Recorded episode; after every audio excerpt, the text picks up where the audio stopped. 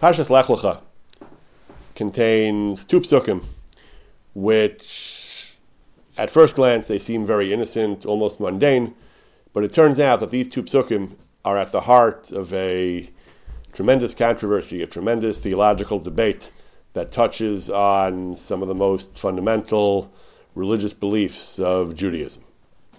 First pasuk, it says Avram emigrated to Eretz Canaan. It says Vayavar Avram ba'aretz ad mekom Shechem ad Elon Moreh. Avram passed through the land. Shechem Elon Moreh. V'hakanani az ba'aretz. And the Canaanite, the Canaanite people, was then residing in the land. One pasuk. Second pasuk, similar pasuk, appears a little bit later in the parsha. It says that there was a quarrel, Vayhi Riv, Ben Roemikne Avram, Ben Roemikne Lot. There was a quarrel between the shepherds of Avram and the shepherds of Lot, the shepherds of the cattle of Avram and the shepherds of the cattle of Lot. V'hakdani v'haprizi az yoshev ba'aretz. And back then, at that time, the Kanani and the Prizi people, they were the ones who were resident in the land. Both these took him. There are two questions, two two problems we have to deal with. One is the classic question in Parshanas Hamikra: What is the significance of these psukim? Why is the Torah telling us this information in these particular contexts?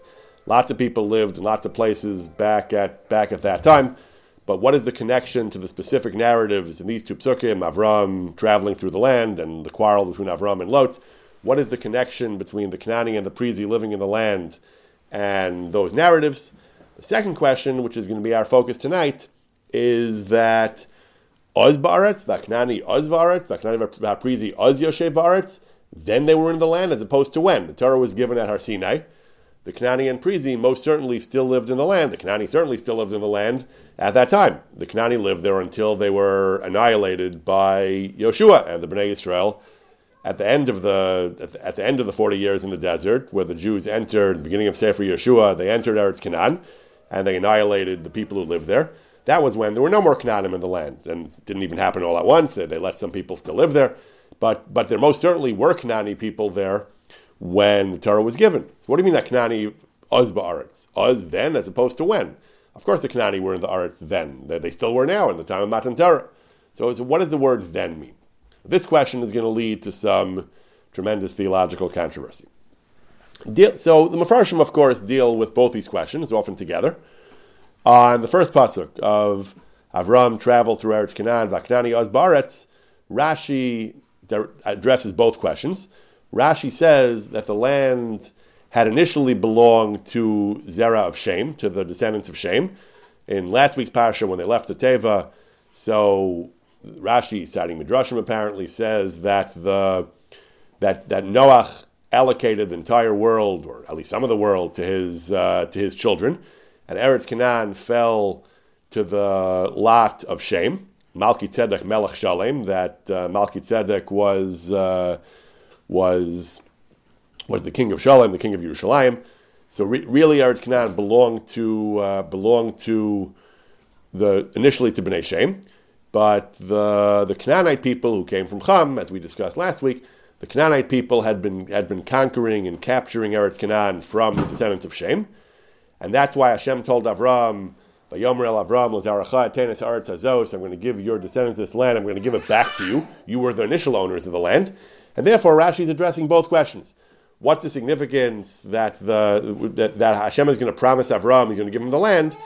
He meant even though Aknani Oz Baaretz, the Knani were only recently Oz Baaretz. The land legitimately belonged to Avram. It had been given to Avram's ancestor Shem by Noach. And Hashem was saying, right now, unfortunately, right now, the Canaanites have, have, have taken the land, but ultimately you're going to get it back because it originally was yours.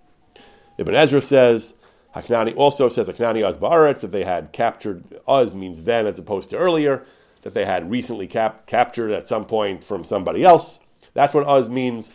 Vime Nenukain, Ibn Ezra says, if that's not what it means, if Uz does not mean like Rashi that they, init- that they, that they had captured from someone else, that it had initially belonged to someone else, then Yeshlo Sod, then there is a, a, a, mystery, a secret in this parsha, V'hamaskal Yidom, and those who understand, the enlightened one should be silent, they should not reveal the mystery. What is the mystery? That's going to be the subject of our share. We will return to that later. Radak says that Knani Oz Ba'aretz means that the that, the connection to the story is that Hashem, that Hashem did a great chesed for Avram. Avram was traveling with a heavy footprint. He had mikne rav ma'od. He had a lot of cattle. He, he, he would have been a drain on the local resources. And Aknani Azbaritz and the, the, the Knanim were there. They, they, weren't friends of Avram. That potentially they could have been quite upset at Avram for bringing his whole his whole uh, cattle operation through the land. Uh, the, you're taking our resources. Even though Aknani Azbaretz, the the Hashem ensured that nobody started up with Avram. Or he says that he brings the other pshat, Rashi's pshat, that Azbaretz means they were only recently in the land. They had initially initially belonged to someone else. That's the other pshat. Malki Tzedek Melech Shalem, that he was Shem ben Noach, meaning that Yerushalayim, the Canaan had not yet captured. They had captured other cities in, in, in the land of Canaan. Okay. These are various approaches of the Rishonim to the to, to, these two questions. What's the connection of Aknani Oz Ba'aretz to Parshas Lech Lecha, in general, to Avram sojourn through Eretz Canaan? And what does the word Oz mean?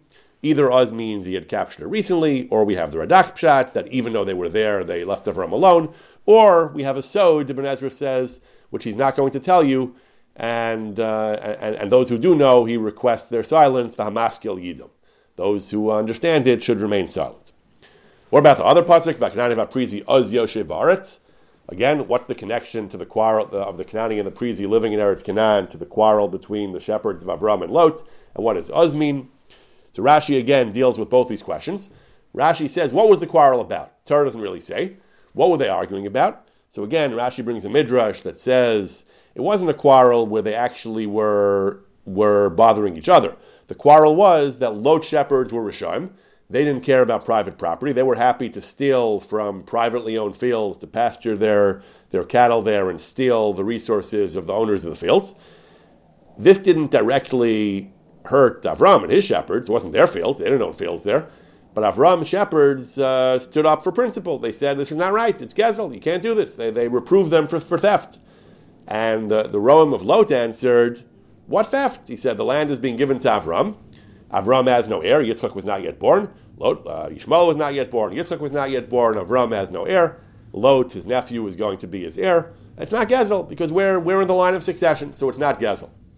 And that's why the Torah explains that Lot shepherds were wrong. This was uh, sophistry, perhaps, but this is, this is not a legitimate uh, defense because Vaknani Vaprizi Oz Back then, there were Kanani and Prizi there. That's why it's relevant, because it's, it's explaining why Lot's people were wrong in the quarrel. And that's what it means by Uz. Eventually, they won't be there anymore. Yes, eventually the land will go to Avram or to Avram's heirs. But right now, back then, Aknani Uz Yoshev So, so Uz means as opposed to Lasid Lavo, as opposed to hundreds of years in the future where the Jews would inherit. Uh, and, and, yes, that was the argument of Lot's people that since Avram's heirs will inherit it in the future, therefore, therefore it's not theft. But the Torah says no, they were wrong because us at that time still like nine of Aprizi, us Yoshe Baretz. The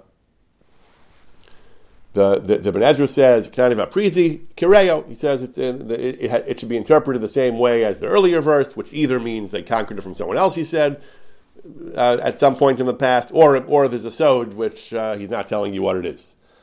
The Bechor Shor also often explains with Derech Hapshat. Bechor Shor says, what's the relevance of this pasuk to the quarrel of Lot? He says, you might have a problem, he says. Eretz, Eretz Israel, a wonderful land, couldn't support two people, even rich people, two families, two people the land couldn't support?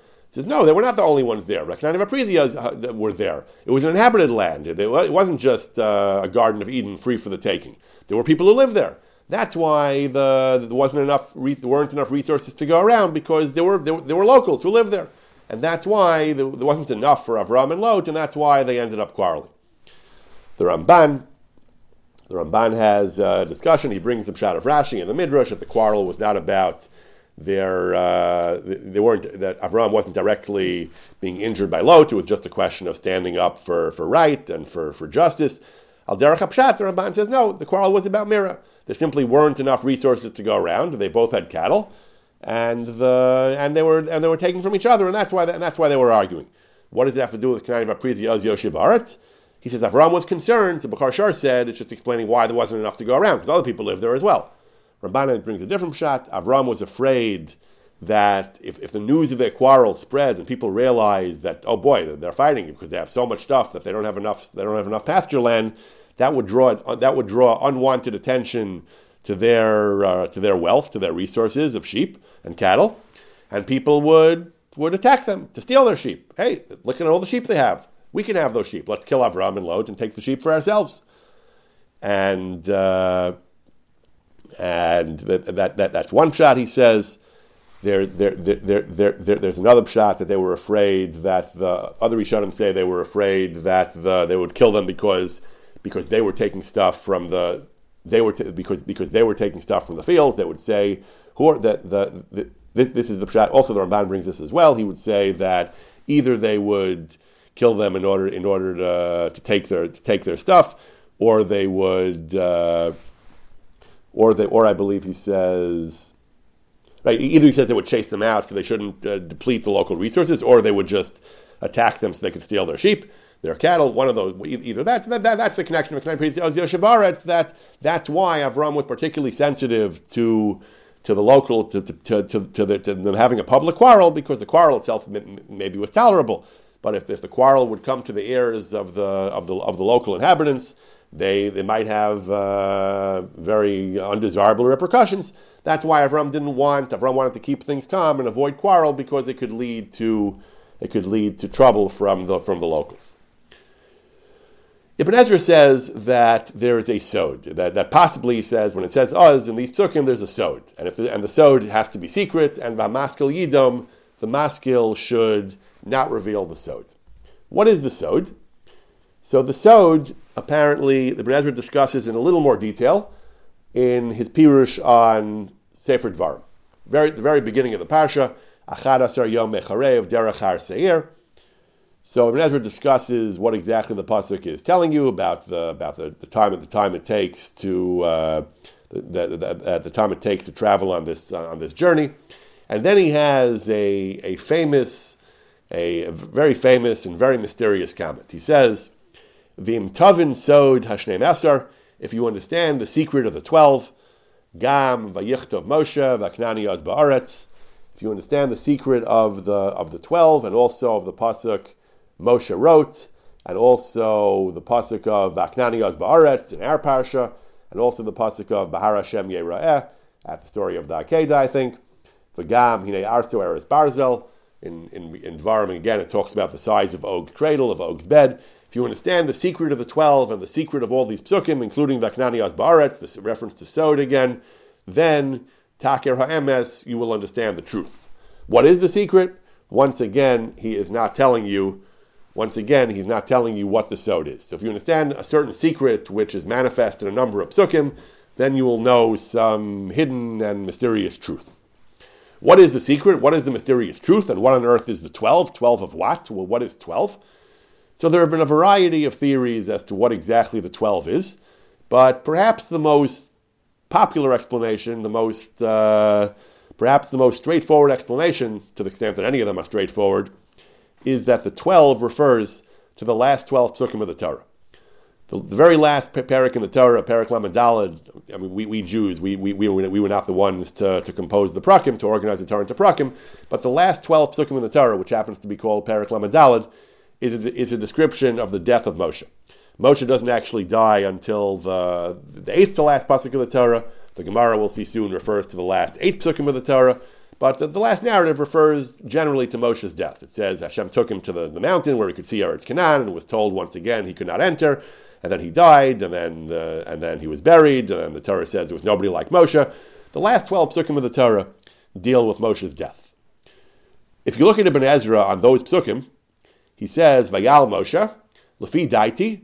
The problem here is who wrote those psukim? Moshe was dead, or he would soon be dead, so how, how was he writing after he was dead, and how could he write factual events that had not yet occurred if he wrote them while he was still alive. Says Ibn Ezra, Lafi Daiti, Kimizeha Pasuk Kasav Yoshua.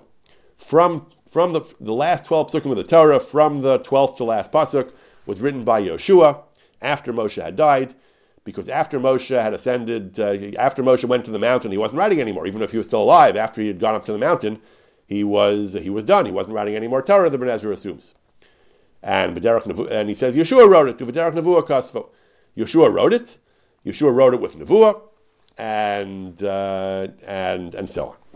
So Ibn Ezra says the last 12 psukim of the Torah were not written by Moshe. Moshe wrote almost all the Torah. The last 12 psukim were written by Yehoshua. A number of Mefarshim are very unhappy with this Ibn Ezra. Rabbeinu Bachya, the Ohr HaChaim HaKadosh, they say this is a terrible thing to say. The Rabbeinu, that the Rabbeinu Bachya says, he says that Ibn Ezra writes that Yeshua wrote this, and he says you know, he's bothered by this question: How could Moshe have written about his own death and burial? Says Rabbeinu Bachya, Ibn Ezra is wrong. Eino emes, ein perusha nachon.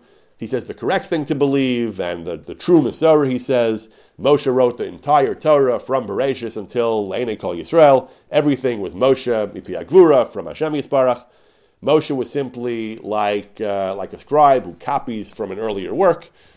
Os os, Moshe was added. There was nothing that was just uh, improvised, that people were just making stuff up, even true stuff. Everything was simply Moshe copying faithfully from, from what Hashem told him.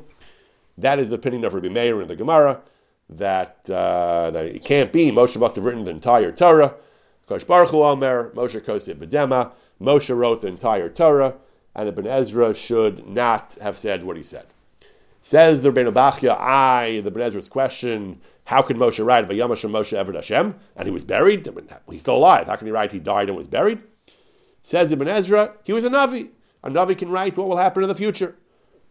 He says, if you look at Parshas Haazinu, Moshe also wrote, uh, Hashem saw what the Jewish people did, the sins they'll eventually do, Vayinat, he became angry at his children. Moshe writes the Shir Haazinu in the past tense, that, that, that, he writes about future events that would unfold in the history of Klal Yisrael. He writes, they happened already. He means they would happen. These were events that occurred in the Bayis Rishon, in the time of the first temple.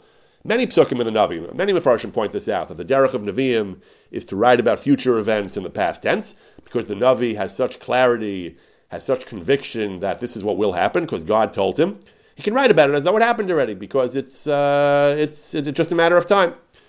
So all the Nevi'im are Noah and Minach Hazeh, they, they write the future events in the past. So Moshe wrote it, and the fact, that, the fact that he wrote about future events in the past tense is fine because that's how Nevuah works, and it's no problem. So, so Rabbeinu Bachya strongly rejects what Ibn Ezra says, and he writes that, that, that it's not correct, and Mipiyah Kabbalah, he says, from the Kabbalah HaMitis, according to the true Masorah, Moshe wrote the entire Torah. Similarly, the Ohr HaChaim HaKadosh, Ohr HaChaim says that the Ibn Ezra, that he, that he says that, that who wrote this? He says that Moshe wrote the whole thing, including the last twelve psukim. I saw, he says, Ibn Ezra wrote that Yeshua wrote the last section of the Torah.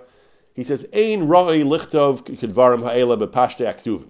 It's not appropriate to write such things in, in, in Pashup Shad and Psukim to write such a provocative thing you shouldn't write that way. That you shouldn't write that Moshe didn't finish the Sefer. He says, why shouldn't you write such things?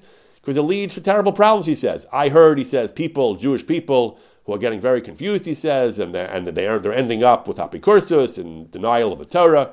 And this is what the Goyim, the Goyim say, he says, that some of them concede that, that, that we Jews had an authentic Torah, but we, we altered it and uh, we distorted it to, to, to, have, to have fiction in it, he says.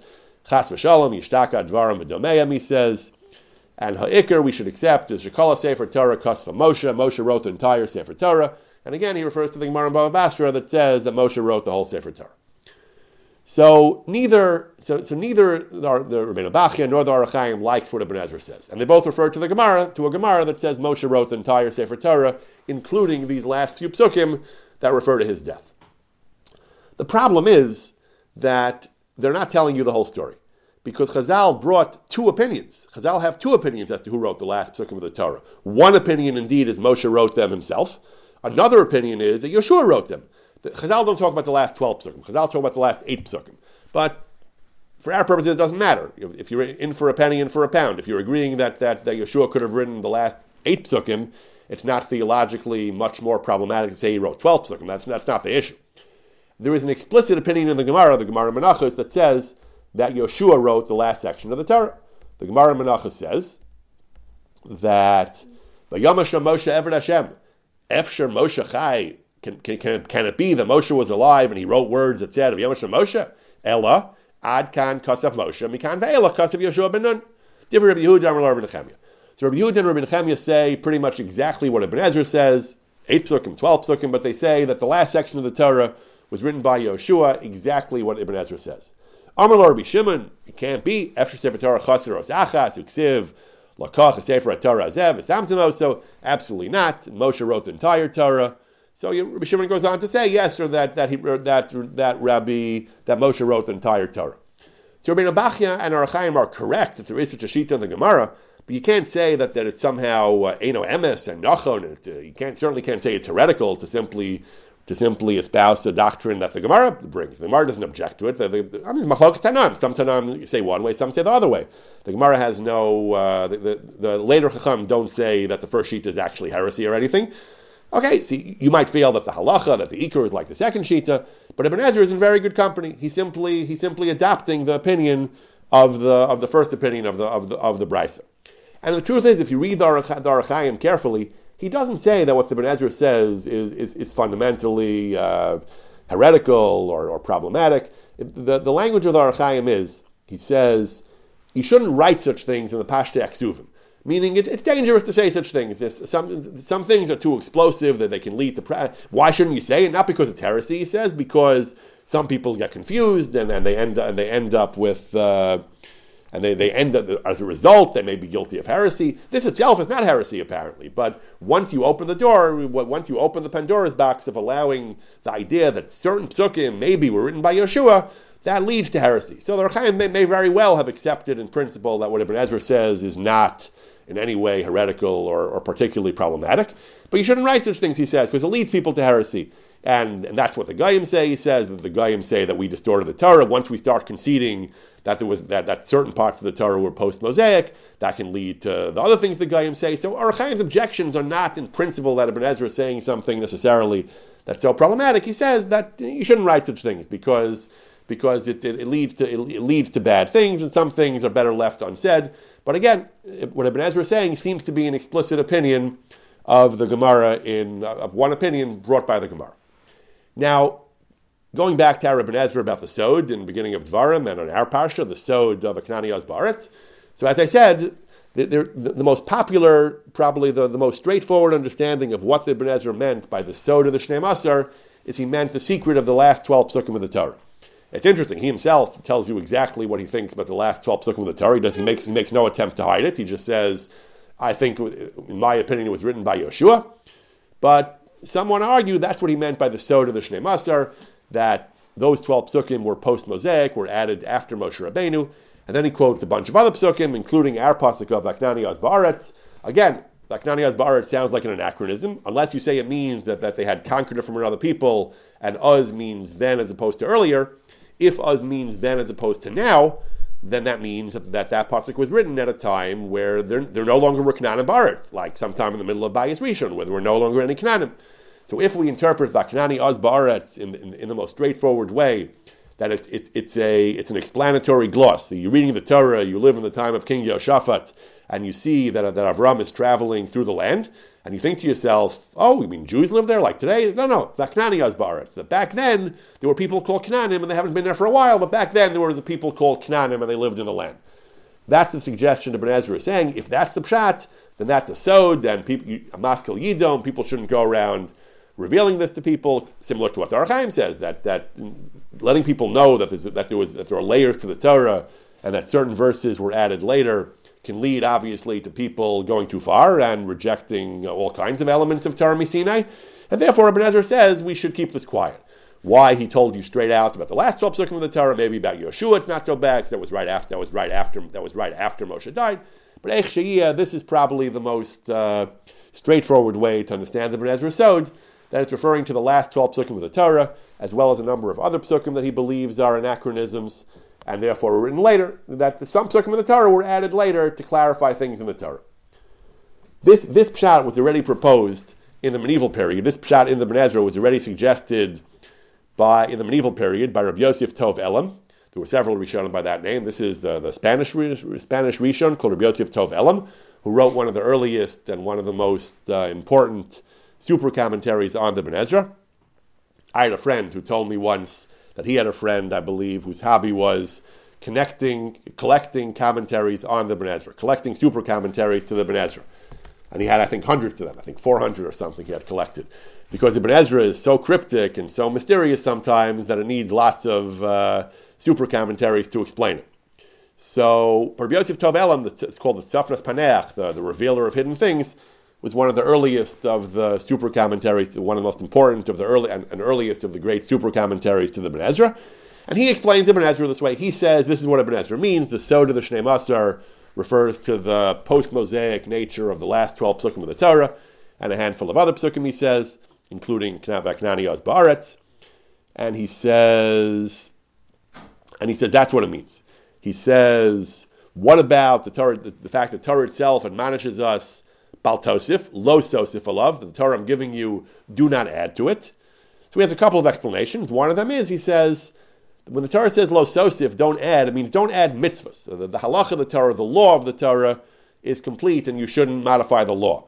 But to add to the narrative sections, to uh, to just to just to clarify, it also be, things that you know mipiyim misori says not just to make stuff up, but to add things that we have a Kabbalah on that were Torah Shabbal Peh until now, to put them into uh, to the Torah to clarify. That's not Baltosif, he says that uh, he says people knew these things that uh, Knani they knew that there were Knanim in the land, and later later Nevi'im wrote it. They, they wrote it in Nevuah. He says, "What does it matter?" He says, "He says we have to believe in the, the Kabbalah and different Nevuah anyway." He says, "Who cares if Moshe wrote it or if another Navi wrote it? They're all emes and they're all Nevuah. We're not talking about just modern people."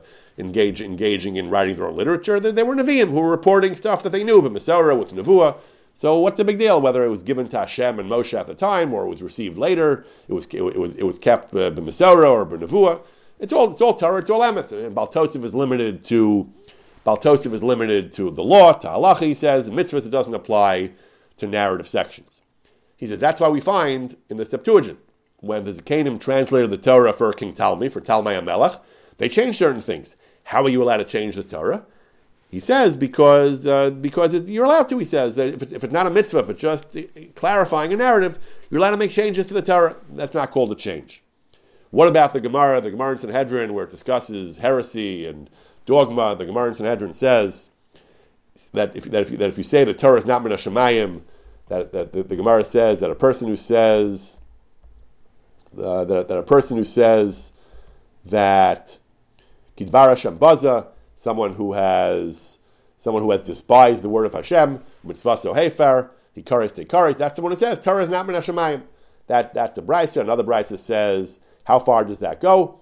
Even if you say the whole Torah is divine except for one pasuk that Hashem didn't say, and then Moshe said himself, that's Kidvar Hashem Baza. Even the whole Torah except for one diktuk, one Kal V'chomer, one Gzereshava. If you reject any of the Torah as being not divine, that is Kidvar Hashem Baza, that is heresy. Rambam famously codified this as the eighth of his tw- tw- of his thirteen principles of faith, the Yisod Hashmini in, in Perichelek. We have to believe the entire Torah was given to us Misinai. That uh, that that if you believe Moshe added anything, it doesn't matter. Even the narrative sections, even even even relatively trivial sounding psukim like Bnei Cham, Kushim Mitzrayim, Ufutu Chanan, B'Shem Ishto Mehei Tavel, Bas Matred.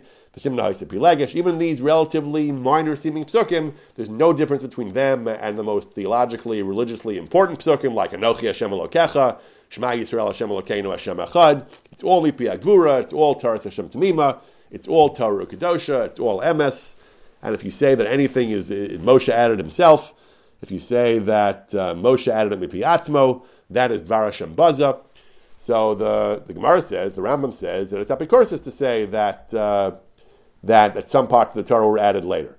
Says Rabbi Yosef Tov Elem, when the Gemara says you can't say that Moshe added anything, he says, again, that's limited to mitzvahs. Rambam didn't understand like that. Rambam understood that it applies even to psukim like there's no difference between a Shema Yisrael Hashem Elokeinu Hashem Echad and V'Shem Ishto Mehei Tavel or uh, or B'Timna Haisa Pilegesh. Those are clearly not mitzvahs; those are narrative sections, and yet the, the Rambam clearly indicates that that's subject to the heresy of saying Torah is not min Hashemayim.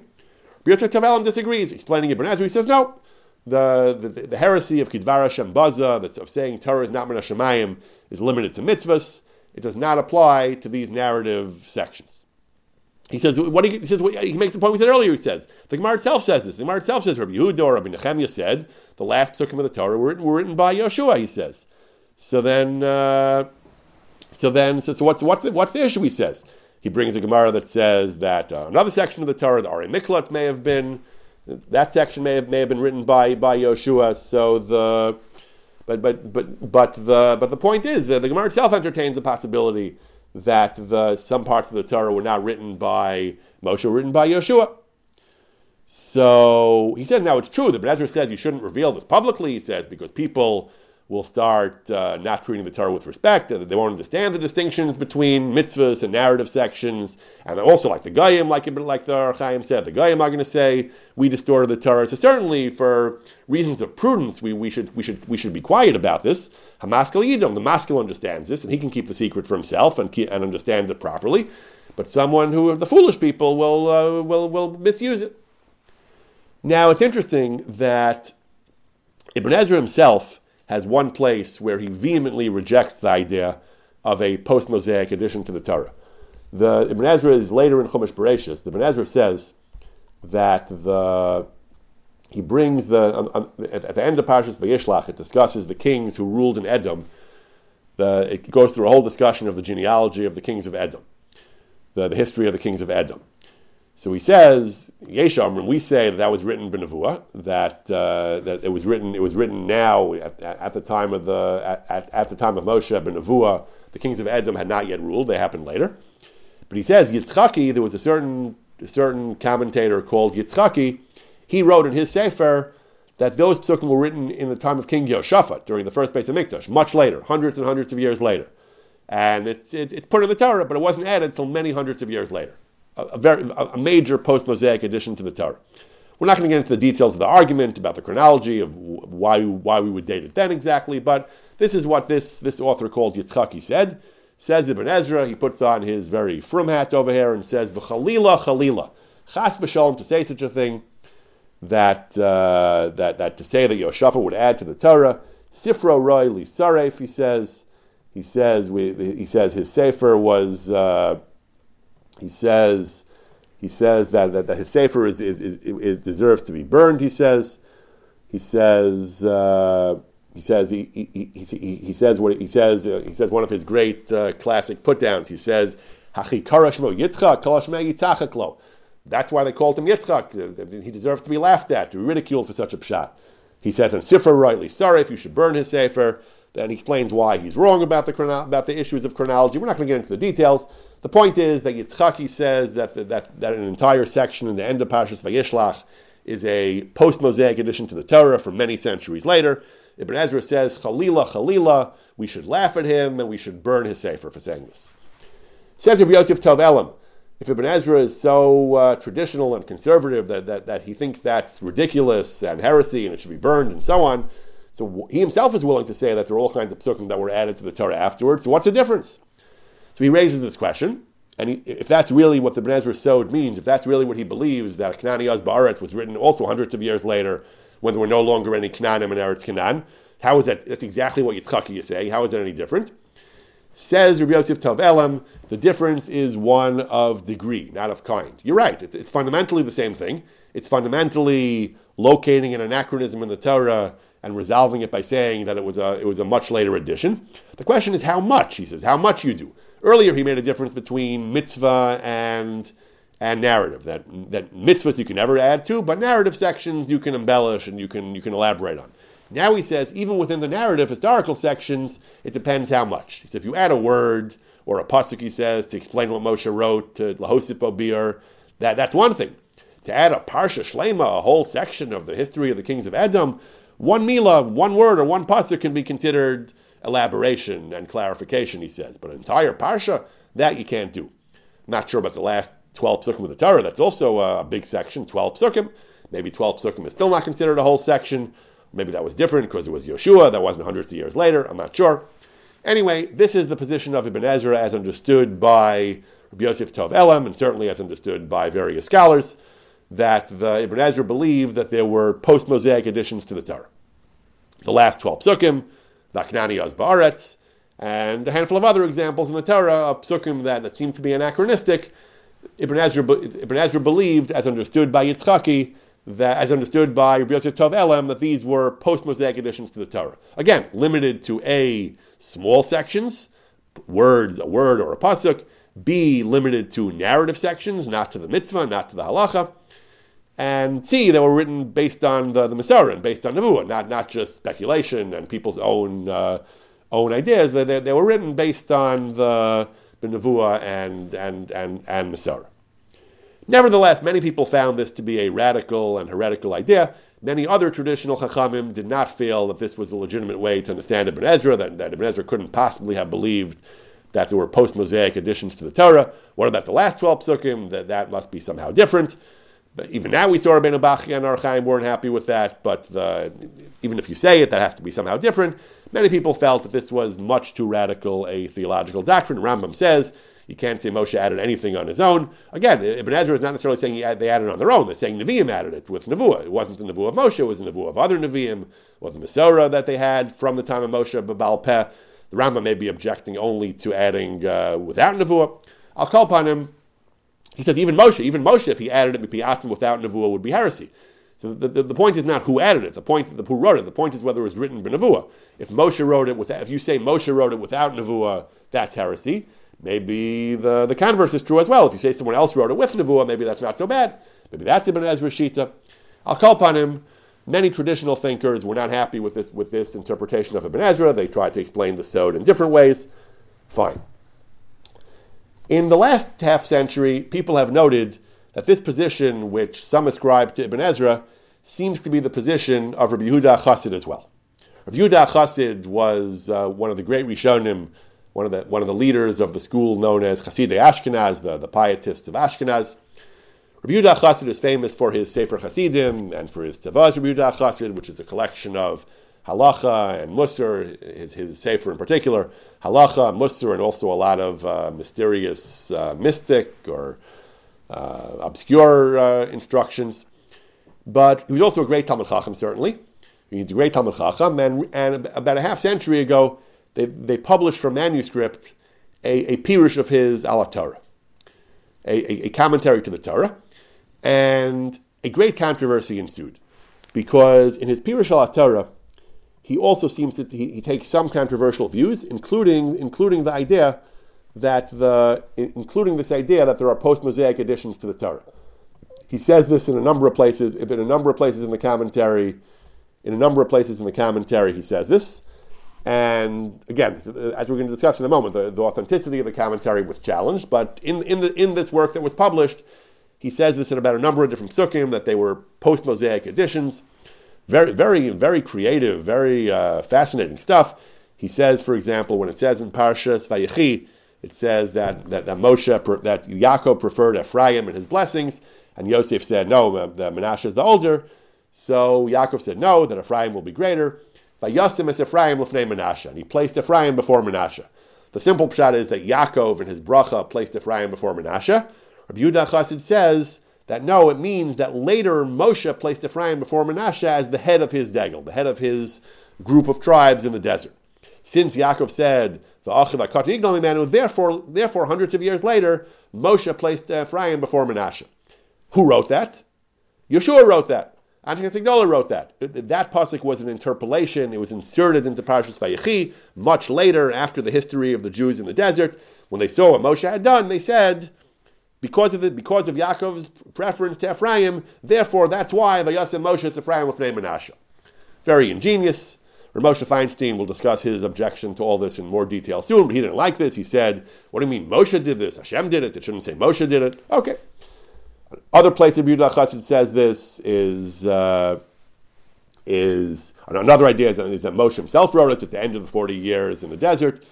That uh, that Moshe knew Yaakov had said that, so so he said, I'm sorry, that this is a different pasuk. It says that this is the pasuk of of, of, of, giving the giving giving Shevet Menashe the Og and Basha and giving them their own share of the their own share of the of uh, give, I'm sorry, I'm not sure which pasuk he's referring to here, but he's saying that and again, Moshe himself may have written, added something to the Torah in the end of the 40 years based on, based on this parsha. Similarly, in the Shiras HaBe'er, in, in, the, in the song of the Be'er, so we understand it says, uh, it says that the song they sang was Ali Be'er Anula. Ali Be'er Anula. But Rabbi Yehuda Chassid says that it's actually Hal Hagadol, that today found in Tehillim. They sang that after the victory over Sichon and Og. It's not an Archomish. He says in, our Tanakh it was moved to Tehillim. He says because David HaMelech he moved many of the of the shiras of Moshe, all the shiras of Moshe, the, the, the miscellaneous shiras of Moshe, he moved them from the Chumash into Tehillim. So initially the Chumash had a shira that the Jews sang in the desert uh, because of the victory in giving thanks for the victories of Sichon and Og, and that was moved by by Moshe. That was moved by David Melech into Tehillim. So part of Torah ended up in Tehillim. He says other psukim about uh, about the places of Elas and Etzion Gaver. He has a detailed analysis of those psukim, and he says that was written by the Anshik Nesek in. Uh, Anshik well put that into the Chumash that they, they wanted to explain the, the background of these places. It was it was written a thousand years. It was written many hundreds of years later, about a thousand years later, by the Anshik Nesek to explain uh, some of the things that are mentioned in the mentioned in the in the Chumash. Now, now, when I mentioned this, this commentary of Yudah Chassid engendered a, a, a, fierce controversy when they published it. It was shown to Ramosha Feinstein and Shlomo Zalman Auerbach. Ramosha Feinstein was aghast. He was absolutely appalled by the things that were being attributed to Yudah Chassid. It violates the Gemara in Sanhedrin, he says, of Hashem Baza. It violates the eighth principle of the Rambam of Torah and Hashemayim. He says it's uh, the only machlokus is about the last eight psukim of the Torah. And that was because Yoshua would have had the same type of nevuah that Moshe had directly from Hashem. But to say that years later, in the Anshe Agdola and David Amela could have been editing the Torah, he says, absolutely not. Chas v'shalom, he says, if you deny that even one letter wasn't written by Moshe Rabbeinu, you're a kofar b'Torah. You were in the category of Kidvar Hashem Baza. Uh, and so on and so on. Even if you say Moshe himself wrote it, if you say he wrote it on his own, certainly if you say it was written much later he says these things of the these things of the Rabbi Yudah Chassid, saying that the pasuk of Yosef is a family of Menashe. If we say that was added later, he says that is kfira batorah. He says that he says that that is kfira batorah. He says furthermore, it doesn't make any sense, like we said earlier, because because it wasn't uh, Shtus. He says Moshe didn't arrange the Golem, Hashem did that. So not only he says is the forger who wrote this in the name of Yudah Levi, who for, Yudah Chassid, who forged this, not only is he a Russian and Apikaris, he's also a Shota, he's also stupid, he said, because it doesn't make any sense, this Pshat. The other idea that the other idea is that the Shiras Yisrael was taken out of the Chumash and placed into Tehillim is Kfira Hayoser Gedola Torah. It's the greatest possible Kfira in the Torah. What he says about Etzion Gaver, that, that's also he says it's uh, tremendous Kfira and it's, and it's, it's horrible. He says it's uh, to say Rida Chassid wrote such a thing is out of the question. He says, and he says that but Ezra himself, when he mentions the comments of Yitzchaki, that the parsha of the, the Edom was added in the days of Yoshaphat, you should burn it, he says. Ibn Ezra himself says such an idea is intolerable. Again, the hundreds of years earlier, we said before, the Sefer Tzafnas Paneach, Marc Shapiro notes this. Ramosha apparently wasn't aware of this, didn't know or didn't care about this, but the Tzafnas Paneach of Rabbi Yosef addresses this question. He says that Ibn Ezra is consistent because the an entire parsha is uh, an entire parsha is unacceptable. But smaller additions is not so bad. Some of Rabbi Chassid's uh, things are actually quite large, that, are actually significant changes, more than just a couple of words. Okay, I'll call upon him. The Ramosha felt all of this was intolerable. He doesn't. He, he, he, he mentions Ibn Ezra about Yitzchaki. He doesn't mention the other Ibn Ezras about the secret of the twelve and so on. He may have understood it differently. For Moshe said all of this is uh, all of this is, is horrible and uh, and inconceivable. He says it's clearly a forgery by, by scoundrels to attribute these pernicious doctrines to Yehuda Chassid. You can't publish the Sefer, he says. You can't publish the rest of the Sefer either, he says, because who knows if you fully rooted out and eliminated all the heresy, he says. And also, once it was tampered with, who knows about the authenticity of the rest of the Sefer, even if something in there is, is accurate, because other Rishonim bring it, he says, that uh, it doesn't mean the rest of the Sefer is authentic. You shouldn't publish the whole thing. The Sefer was eventually published we do actually have these passages as well, but Ramosha was very against the entire Sefer. He, he notes that people showed him that, that, that these, these controversial ideas of uh, that, that, that Ramosha found so offensive are also found in, in the Sefer Tzioni. The Sefer Tzioni was a work by Menachem Tzioni, a late medieval writer. He also brings some of these ideas in the name of Yehuda Chassid. Says Ramosha, so what? It's still heresy, he says. If it's heresy, it's heresy, he says. I don't know who Ramnachem Tzioni exactly. I don't know who he exactly is. He says, and he himself may have been copying unreliable things that were misattributed to Rabbi Chassid. You shouldn't buy or sell that sefer either. He says if it contains such kfira. Ramanasha Klein was the great and rather unlikely defender of the authenticity of Rabbi Yehuda Chassid's work.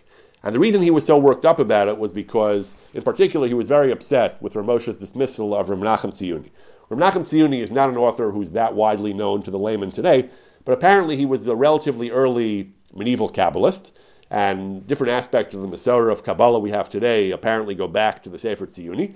So to mat, so to so to so to scathingly denounce and dismiss the Sefer Tziyuni was rather offensive to Rav Menashe Klein. Rav Menashe Klein was an arch reactionary, so usually he's not one that you would think would be defending modern uh, academic sounding biblical criticism. But in this case, he felt that the the honor of the Sefer Tziyuni needed defending, and therefore he has, he has a tshuva. I don't know exactly what he says, but I didn't go through it carefully, but, but recently. But he says that we can defend these, these ideas, and he says Ramosha's claim that these are forgeries and the Sefer Tziyuni is, is not reliable is intolerable and untenable, he says. And then he has uh, one of the funniest and greatest uh, retorts in rabbinic literature, commenting on Ramosha, who says, clearly Rabbi Yehuda Chassid couldn't write this. It must have been an interpolation by uh, miscreants into uh, it, who put these ideas in his name. He says Ramosha is clearly wrong, and these ideas are clearly authentic. And he writes, it, it, it's, it, it's, it's inconceivable to me that Ramosha could have made such a terrible mistake and, and called this heresy and, and, and, and, and, and, and denied their authorship. He's clearly wrong. Ramosha clearly couldn't write this, he says. Clearly never wrote this. It must have been an interpolation into Ramosha by, uh, by people with, uh, by miscreants with bad agendas.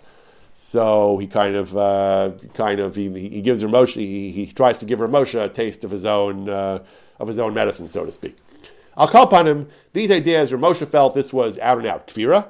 Rabbi Chassid couldn't possibly have said it. Ramosha probably did not believe it, but Ezra could have meant such things either. That, that, that parts of the Torah were, were written much later.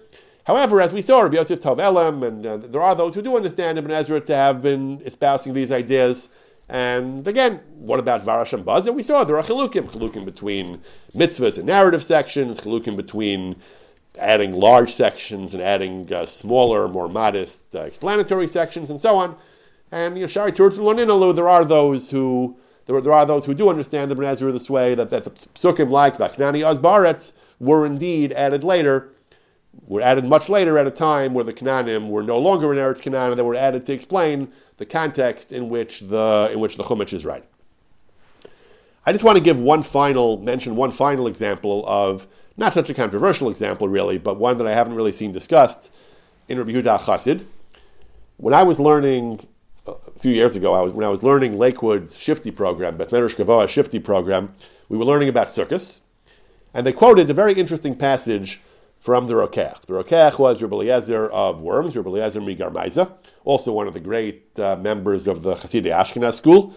He was actually a Talmud of Rabbi Yehuda Chassid. He has he has a comment in his in his Sefer Rokeach, which is quoted by the Achronim.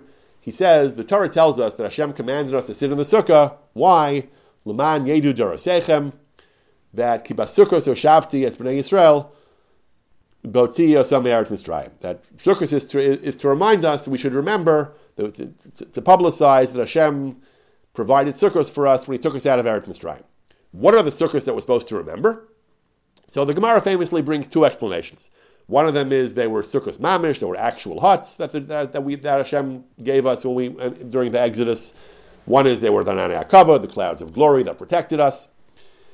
Says the Rokeach, the has a third shot. Yesh Mefarsh, some explain that when the Jews uh, waged war, when they laid siege to the, to, to the land of the Amori, Sichon and Og, and the, and the cities in Eretz Canaan, the Jews lived in Sukkos, like we find, it says Aaron Israel, the Yehuda Yoshim Basukos, that in, a time of military activity, they, they lived uh, and camped in the field in Sukkos. And until they captured more territory and built permanent housing, during the initial military operations, they lived in Sukkos.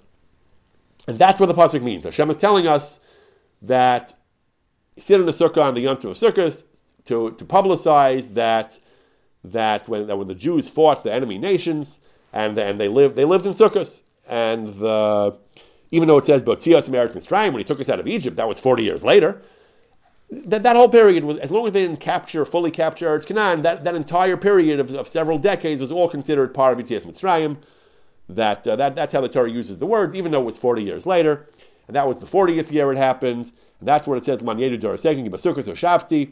That it's a reminder. Don't think that we always had the land of Eretz Canaan. We had it straight from Avram Yitzchak and Yaakov. No, that we left Mitzrayim and we had to fight wars and Hashem and Hashem provided us victory. That's why we sit in Sukkot to remember the military campaigns that, that Hashem that, that, that Hashem helped us fight, that, that Hashem enabled us to conquer the land from the fearsome inhabitants of Eretz Canaan. Yesh Mefarshim, some explain this way, the Rokeach says. This is actually brought by the by the Gedalia Poskim. This appears in the Eliyah Rabbah and Hilchasukis, and the Chasam Sofer brings this in a tshuva. So where does this come from? Yesh Mefarshim. Who, who, this is a fascinating and novel pshat. Who says this? Yesh Mefarshim. So when I learned Shifti, the addition of the Rokeach that they provided us, a couple of modern commentaries, Bircha Shimon and Gan HaRokeach, I think they're modern commentaries, they say, we don't know the source for this. We don't know where the Rokeach got this from. They, the Gan HaRokeach says, we have not found this Pirush in any other source. The, the is the only person who, uh, who brings this Pirush. We actually do know where the Rokeach got it from. He got it from his great teacher, Yehuda Chassid.